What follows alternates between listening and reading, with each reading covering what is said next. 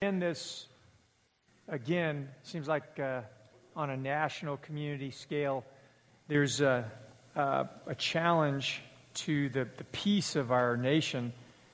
There's a passage I want to start with and then look at another passage and then tie back into. In the Beatitudes in uh, Matthew 5 9, Jesus says, Blessed are the peacemakers, for they will be called sons of God. And I think that could summarize what we've talked about the last two weeks. And in a sense, this week, tying it all up, is that God's a peacemaker. If, if peace, people who are peacemakers are going to be called sons of God, then that must imply that God, them being his son, those sons and daughters must be like their father in heaven, who's a peacemaker. And over and over in the Bible, it says God's a God of peace. And it says Jesus is the Prince of Peace. The gospel, over and over and over in the New Testament, is the gospel of peace. That peace must be a pretty significant part of what it means uh, for the world.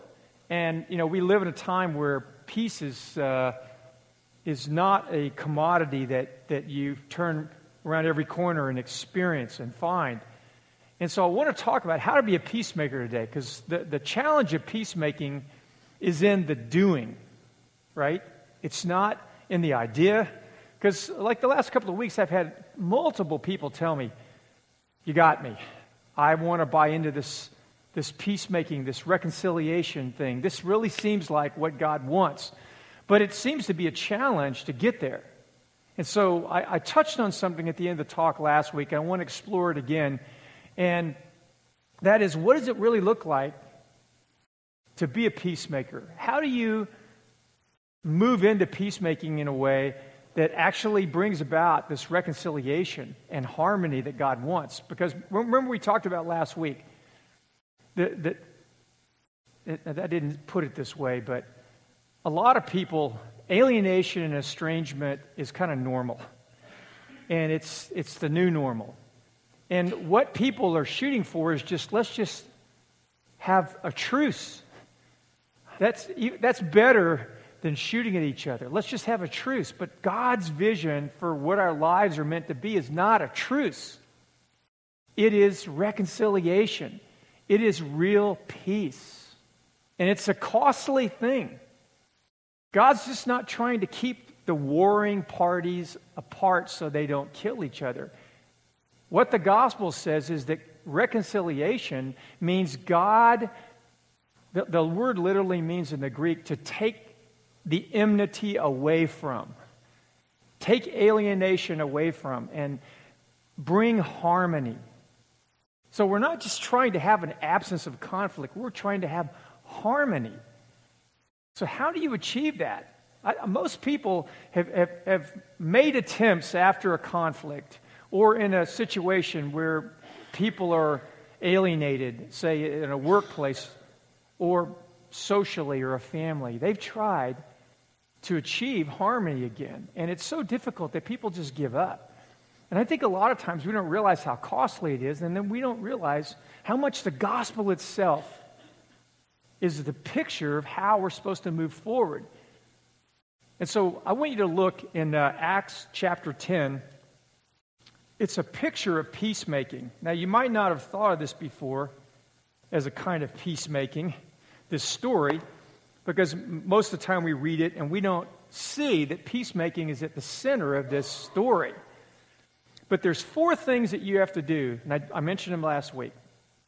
If we're going to have peace between races, if we're going to have peace between nations, if we're going to have peace in a family, if you're going to have peace in your heart, if you're going to have peace with a friend, if there's been alienation, there's four things that, that someone has to do.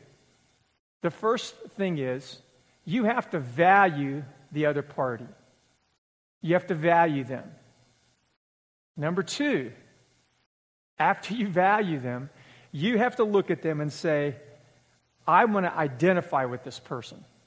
So you value them, then you begin to identify with them. Then the third thing is you begin to fight for them, not with them. All right? That's an important word to put in there.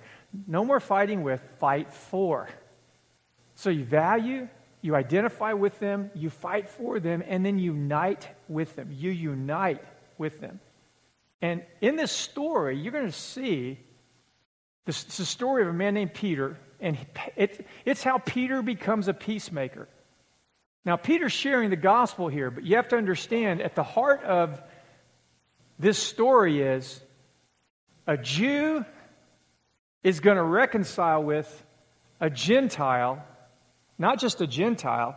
And we talked about how Jews and Gentiles were really alienated in the ancient world. This is not just a Gentile, he's a Roman Gentile. He's a Roman Gentile soldier. He's a commanding Roman Gentile soldier in the city that is the, the, in, in the Jewish part of the world was like the military center for the Roman army. And so Peter is going to go into the enemy's camp and he's going to make peace with a soldier of the enemy. And you're going to see he does these four things. God takes him through these steps. He learns to value Cornelius, this soldier. He learns to identify with, the, with Cornelius. He learns to fight for Cornelius, and then he learns to unite with Cornelius. So let's read this story, and I'll make a comment as we move along. Uh, if, you, if it isn't obvious to you, I'll just make a comment about it. So, Acts chapter 10, verse 1. At Caesarea, and it was named for Caesar, so it was a community named for Caesar, just, just outside Israel. It says, At Caesarea, there was a man named Cornelius, a centurion. In other words, he was a ranking Roman soldier.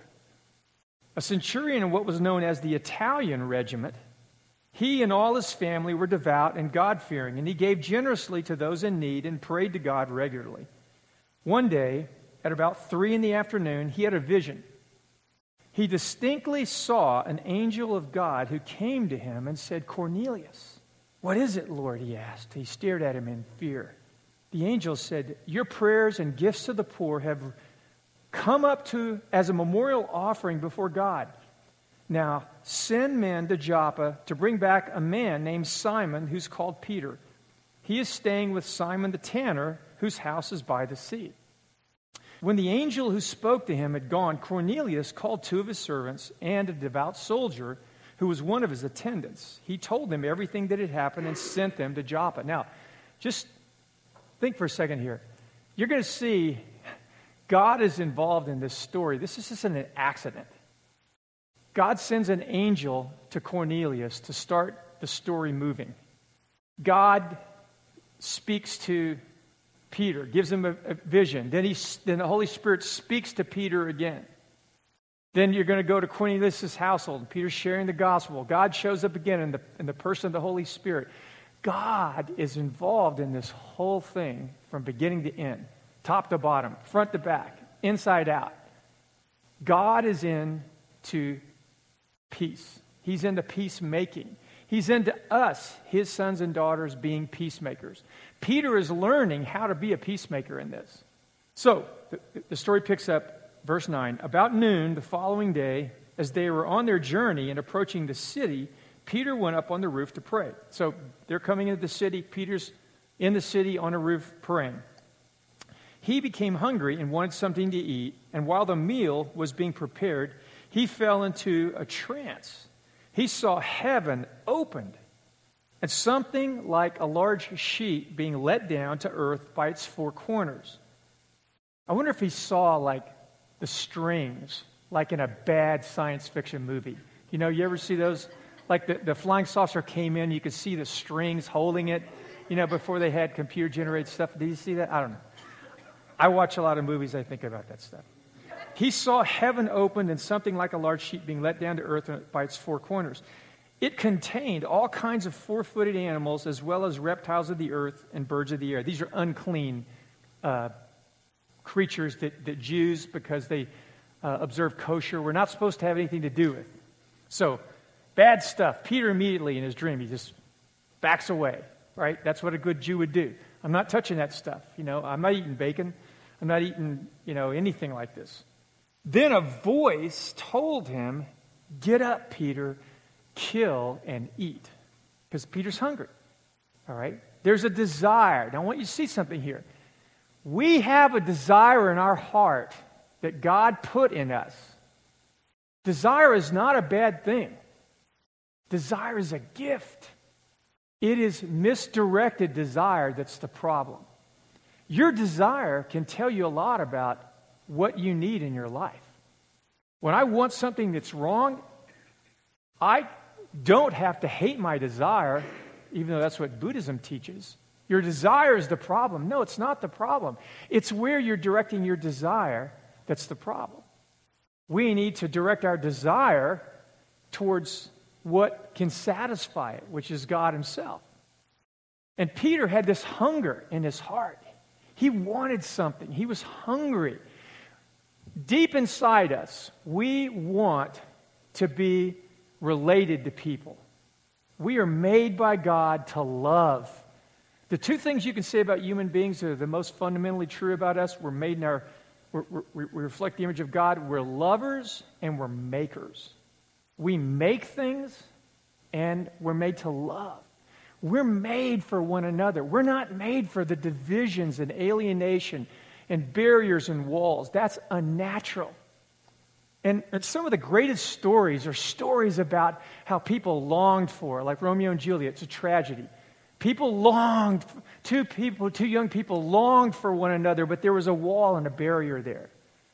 The, so the greatest stories of our civilization are about people longing for things that the that barriers told them they couldn't have. Inappropriate barriers. So Peter's hungry. This voice says, Peter, rise, kill, and eat. Something inside Peter. See, Peter is staying at the tanner's house. You know what a tanner was? A tanner was someone who, who dealt with dead animals, all kinds of dead animals.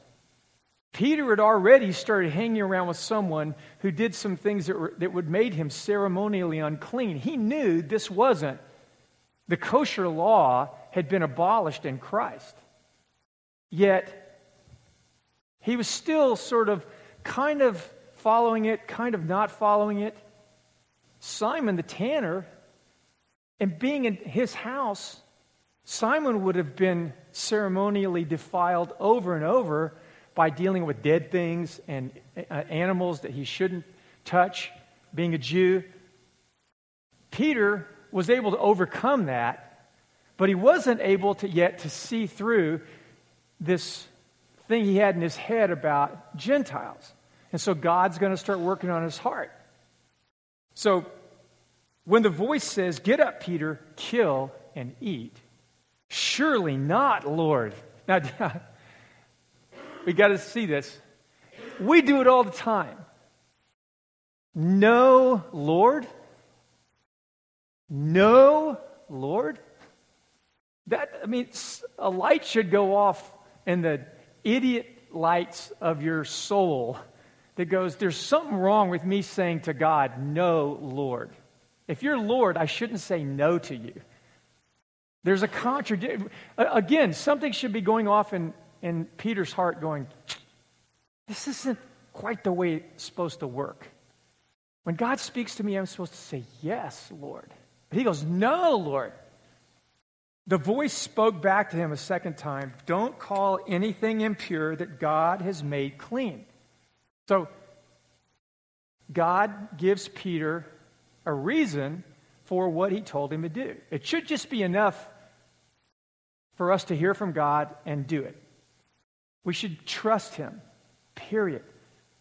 But God, in his graciousness and his condescension towards us, he is, I don't mean a bad condescension, he speaks like um, uh, Martin Luther used to say, God lisps to us. You know how he talked to a baby? Oh, do, do, do, do, do. You know, God has to talk to us that way. We are, you know, we're infants. And, but God does that in his love. He's willing to speak to us in a way we can hear it and we can understand it. You see that? There's a kindness in this. Peter says, No, Lord. Jesus could have said, Hold on. That's it. Peter's life's over right there. no, Lord. But he doesn't do that. He gives Peter a reason. Now, this happens several, uh, three times. While Peter was still, oh, excuse me. So Peter was wondering about this. The, the, while he was wondering, the men sent by Cornelius found out where Simon's house was and stopped at the gate. They called out, asking if Simon, who was known as Peter, was staying there. While Peter was still thinking about the vision, the Spirit said to him, Now here's the Holy Spirit speaking, okay? Angel, vision, Holy Spirit speaks clearly to Peter. Simon, three men are looking for you. So get up. he still hasn't gotten up. He says, Get up, kill and eat. He's still not doing it, right? Get up, go downstairs. Don't hesitate to go with them, for I have sent them. So, Peter, this is, the, this is how it works. The process works this way. Reconciliation happens when we start moving. We start moving towards the people with, from whom we're alienated or where the problem is. So, Peter went down and said to the men, I'm the one you're looking for. Why'd you come? He still doesn't understand what's going on, right? So he's trying to fact find. The men replied, We have come from Cornelius the centurion. He's a righteous and God fearing man. Now, that's a term, uh, uh, that term in the Greek is, it means he's a proselyte. He's a Jew, I mean, he's a non Jew who wants to worship the one true God of Israel. And he, the, the only step that he's not gone through in terms of converting to Israel, to, to the Jewish faith, is he, he hasn't been circumcised. But he's a faithful person. He worships, he gives, he does everything that, that in a sense, pleases God. But he's still not reconciled to God. That's where Peter comes in. But Peter has to go through some changes before that can happen. So uh, he's respected by all the Jewish people, and a holy angel told him to have you come to his house so that he could hear what you have to say. Then Peter invited the men into the house to be his guests. Now, that's a big step. Number one, Peter, it's not his house. So it's interesting. He says, Yeah, come on in. You know, hey, we got four more, three more people for dinner. Uh, yeah, thanks, Peter. You know, the preachers do that, just the way we are. The next day, Peter started out with them. And we're in verse 23. And some of the brothers from Joppa also went along. The following day, he arrived at Caesarea. So it was a little bit of a, a journey. So on that day, you, know, you wonder, what did they talk about? Peter's getting acquainted with these guys. He's, you know, he's, he's kind of getting the backstory. And so as Peter, uh, as uh, Cornelius was expecting them and had called together his relatives and close friends. So Cornelius has got a full house. It's not just Cornelius, it's like friends, relatives, everybody. You know, it's, it's family, right? Sprint family. His whole family's there. Talking with him, Peter went, out, went inside and found a large gathering of people. He said to them, Now, this is where it gets, this is hard to hear a person saying this, all right, if you, if you understand what Peter's saying. They were all aware that Jews didn't go into the houses of non Jews. Everyone understood this. Peter was breaking a big social taboo to go into Cornelius' house. Cornelius was welcome to go to the synagogue, but the synagogue worshippers, the Jews, weren't welcome to go to Cornelius' house because they would be defiled. So Peter's walking into this situation. And here's what Peter says. Now, you know, it does seem weird. The synagogue rulers are willing to take Cornelius's money, but they won't go to Cornelius's house. Doesn't that, I mean, this is the thing about wherever there's problems, something is weird, but everybody just kind of accepts it. Oh, yeah, it's okay for things to be this way. Peacemakers look at things and go, this is wrong. This is not God's will. I'm not going to accept it. I mean, it's, it's a testament to Cornelius's humility of heart that he was tolerating this. This guy was a big shot. He called the shots. He was well paid. He was well respected. He didn't have to help the conquered people, the Jews. He didn't have to give to their poor. He didn't have to help build their synagogue. He didn't have to do anything for them. And despite all of that, think of how they were treating him. Now, that was what they thought was the right thing to do. It wasn't. So, Cornelius, Peter says, You are well aware that it's against our law for a Jew to associate with a Gentile or to visit him. But God has shown me that I should not call any man impure or unclean. And he's talking about it in a ceremonial sense.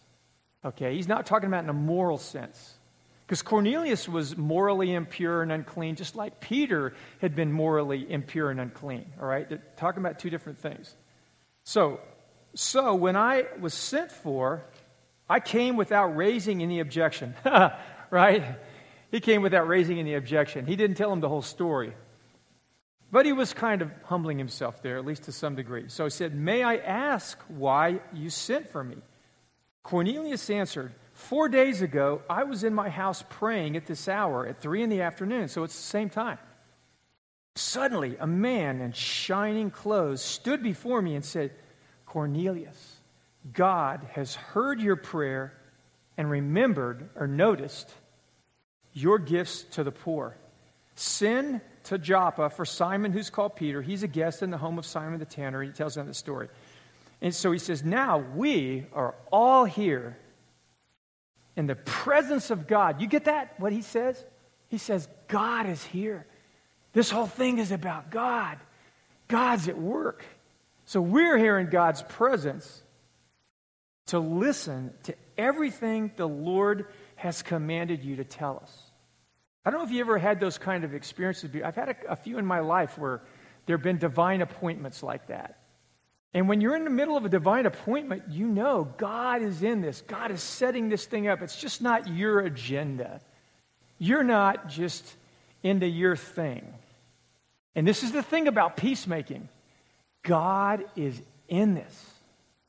Blessed are the peacemakers, for they will be called children of God or sons of God meaning God is in the peacemaking. Wherever there's alienation, God is in the middle of that working to try to end it. But God works through peacemakers. Jesus was the peacemaker, but he works through us as peacemakers in these situations. But we have to have eyes to see what's going on and what our role is and what we have to do to change it. So, Peter, uh, uh, I'll stop for a second here. Let me. So, Peter learned, I'll go through the first couple of points there. Peter learned to value Cornelius and Gentiles. But he had to learn to value, he, he was brought to value the Gentiles kicking and screaming. You see that? So Peter is an apostle. He's hand chosen by God. He has qualities and things besides his weaknesses that God sees would be important in a leader. Yet still, Peter is resistant to God's will in the area of peacemaking. We are no better. We aren't. We have all kinds of justifications for why we tolerate alienation. You have them, and I have them. Peter had his. And we're blinded to how, no matter what we say in our head, how little we really value these people that are on the other side of some divide from us. Maybe a political divide, maybe a personal incident. It, it, it, there's lots of, I'll, I'll give you a couple in a second. People on the other side, in our minds, no matter what we say, we always think they're, they're worth less than we are. Peter had to see, don't do that. God said, don't do that. Don't think that way. See them as people like you, just as valuable in God's eyes as you are. Peter had to, had to, God had to get this point to him in a dramatic way. And he had to keep speaking to him to get him to press through this barrier. You feel a barrier. The first barrier you feel in peacemaking is in your own heart. It's in your own heart. Alexander Solzhenitsyn said, The dividing line between good and evil runs through the human heart. And that's a hard thing for us to accept because we always think the reason why there are problems is because it's out there. It's not, it's here. It starts right here. When the, when the Jews were all focused on hand washing and regulations like that, Jesus said, You're not defiled by what you touch, you're defiled by what comes out of your heart. It's what's in our hearts that's defiled. That's what God's trying to show Cornelius, but he's showing, he, isn't this interesting? Cornelius is going to hear the gospel from Peter. The gospel is how your heart can be changed. The gospel is how God changes the human heart. The only way God can change, the only way the human heart is ever changed is through the gospel of Jesus Christ. Peter is the representative who's supposed to proclaim that, and Peter's heart needs to change, even though he's been born again and he's proclaiming the gospel. The depth of our brokenness is way beyond what we think.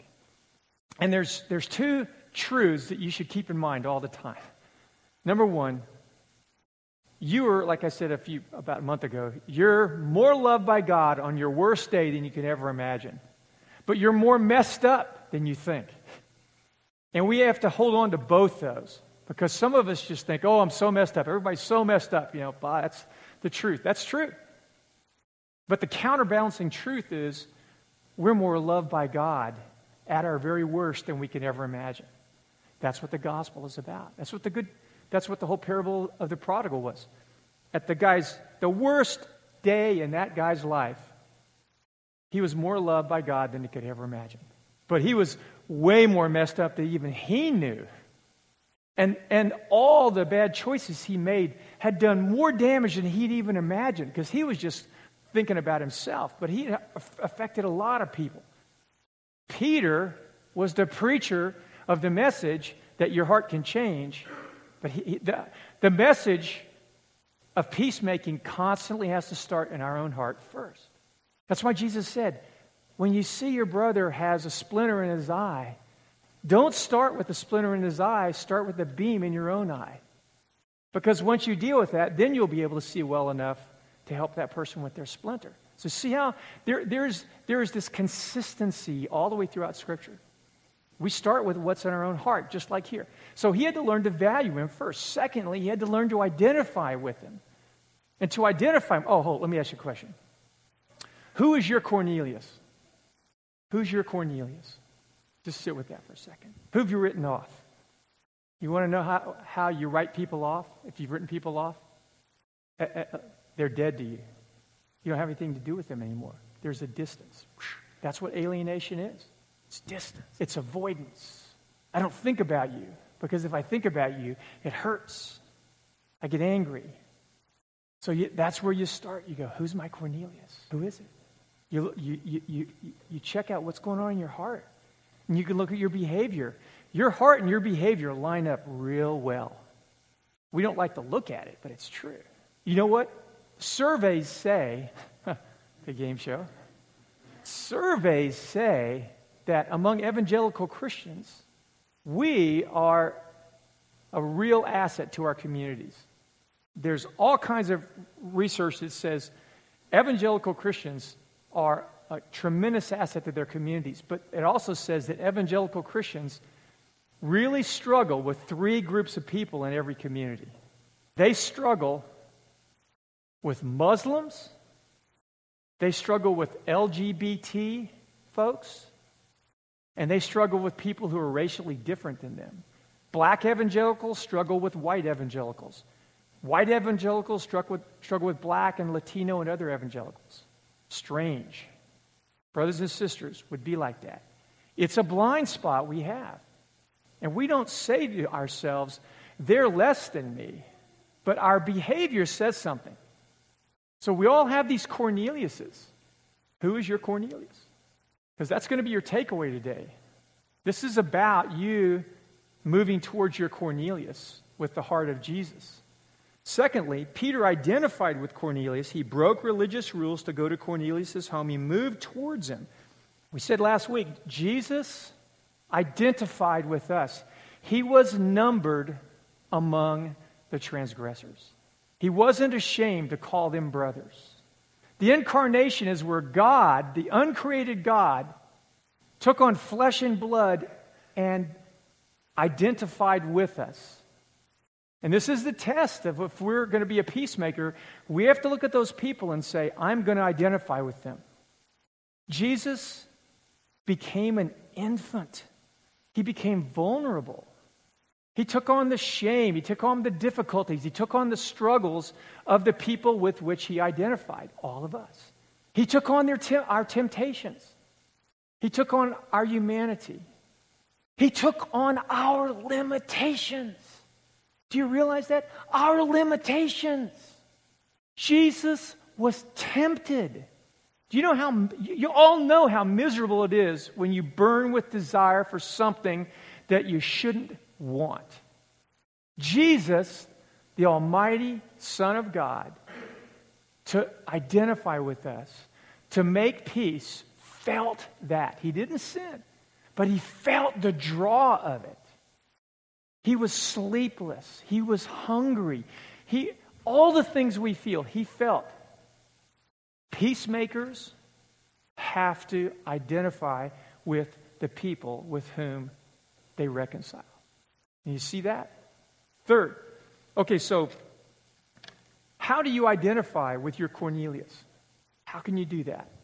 It's a dangerous thing to do, it's a tricky thing to do. Jesus hung out with the sinners, and people thought he was morally compromising, but he wasn't. There is a balance here. In identifying, we don't identify with their sin, we identify with the people. And let's just take, for example, because I like to use this one. Let's just take the LGBT community. How do you identify with a community that, in many ways, is, is antagonistic towards evangelical Christians like ourselves? How can you meaningfully identify with them like Jesus would if he was here? Jesus would not have been content to say, I don't want anything to do with you. You know, you're trying to take away my rights.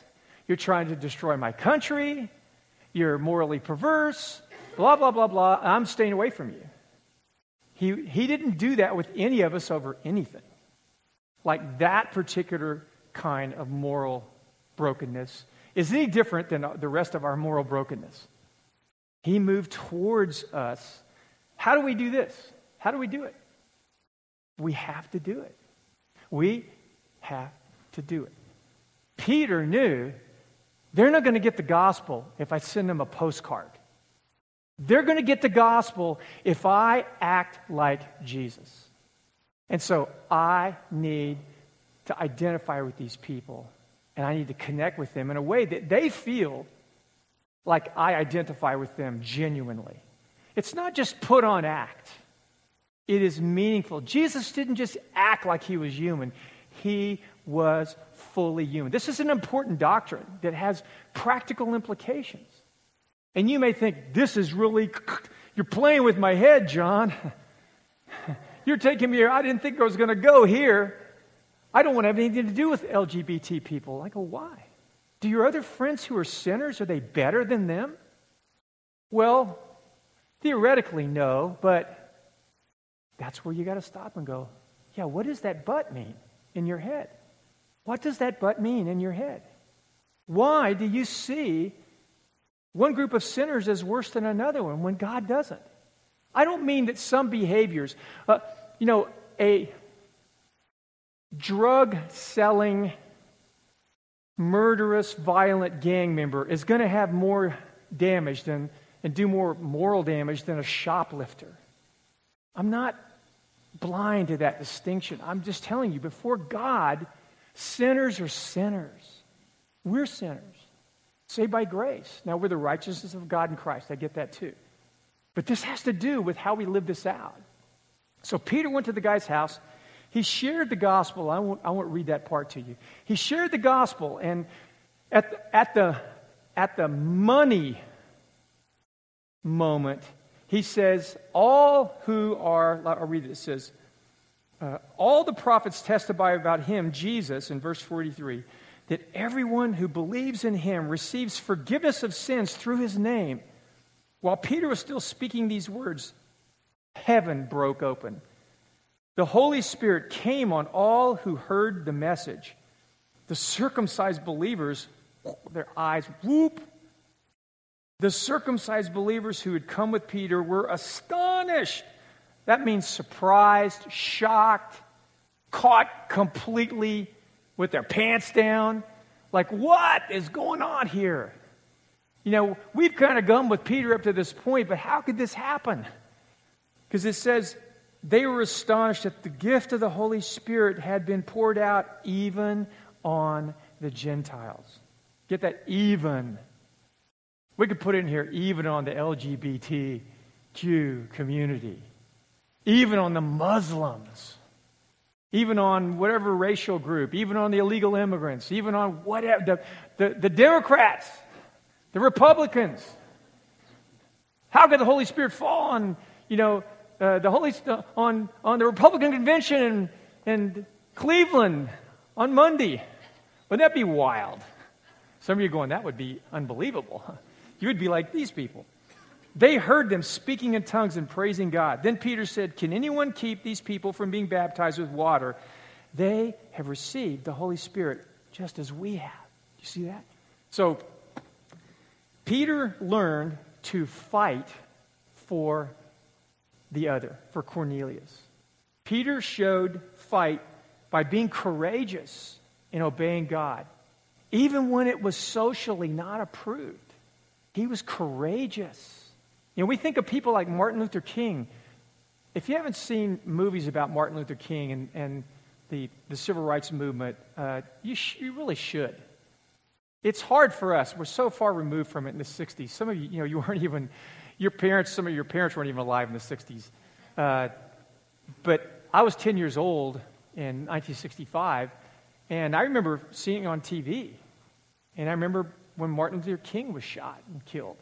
I remember that I didn't understand it. I was just too young. I was too white, too. I didn't understand what black people went through. After church last week, uh, Coin, who you guys know, some of you might know Coin. Coin is uh, from Nigeria, but she's, uh, well, she's got a green card. She lives in the United States. You never know she's Nigerian. She speaks completely perfect English, but she moved over here when she was a, a kid. And she came up afterwards and she said, John, you know, what you were talking about today, she said, I had to go through that. She said, when I came here, I wasn't black like the black Americans were. And so I listened to black Americans and I just thought, I don't have an experience anything. Like I grew up in America, I didn't experience any, a lot of what they experienced. And she said, and I, and then at a certain point in my life, as she got a little older, she started experiencing certain things. She said, I had to go through this conversion because I was walking like I'm not, I haven't been treated. I don't have a history of slavery. I don't have, all, you know, all the, all the other grievances and injustices that blacks have experienced, but all of a sudden I'm experiencing them here as a Nigerian, as an immigrant.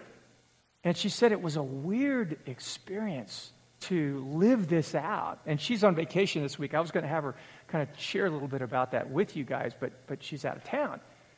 We don't get what other people experience. We just don't. Peter didn't get it. And Peter was courageous, though, and he asked questions and he listened. If you're going to fight for other people, if you're going to fight for your Cornelius, you have to be humble. And you have to, not just courageous, you have to be humble. And you have to ask questions, and you actually have to listen. The, the, there's a, there's a, a story. Uh, it's told in different forms. I, I, say, I say it every so often, but uh, I heard David Foster Wallace in a, in a short story uh, say this. He said that, that uh, uh, there, were, there were three fish in the ocean one day. There was a really old fish who was cruising along, and two young fish swam past him, and he said, Hey, boys, how's the water? And they, they swam past, and they turned to look at each other, and they said, What's water? We don't know what we don't know. We don't know what we don't know. And it's hard to hear you don't know something because you think, I know everything. I know everything I need to know. Peter didn't know what it was like for Cornelius. He asked questions, he engaged him. I, I, I imagine, even though it wasn't part of the story, the one day walk between uh, Joppa and Caesarea with the three friends of Cornelius was probably an enlightening experience for Peter. He seemed to be a humble guy. He had blind spots like we do. I don't question any of your faith. We shouldn't question anybody's faith who goes through what Peter went through because we all go through this. We don't know what it's like to live in someone else's shoes. And peacemakers have to learn, though, what it's like, like by identifying, so we can fight for people. And how is God asking you to fight for your Cornelius? So I've asked you, who's your Cornelius? How can you identify with them? How can you fight for them? This is question from God to you. This is a legitimate application of this passage for your life today. You're here to hear this. God has your attention today.